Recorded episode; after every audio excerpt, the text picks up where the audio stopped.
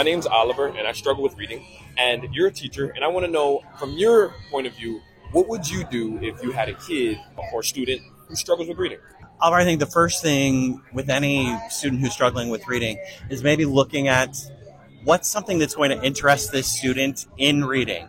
Find that book that's going to hook them from kindergarten on up. What is it that's going to make them excited to see a book, to pick it up, and then helping them understand like you can access a million different worlds in those texts that are out there for us today. So yeah. I like that. The reason why I like that because that shows that you're meeting the kid's interest first. You're not bringing something to them and saying this is what you need to read. You're saying what would you like to read. we don't shit. have to read all the same book.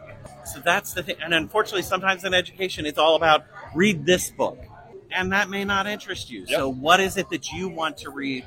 Because I don't care what the book is. I want you to enjoy the process, the joy of reading. I like that. I like that. Amazing. Thank you. Short Cast Club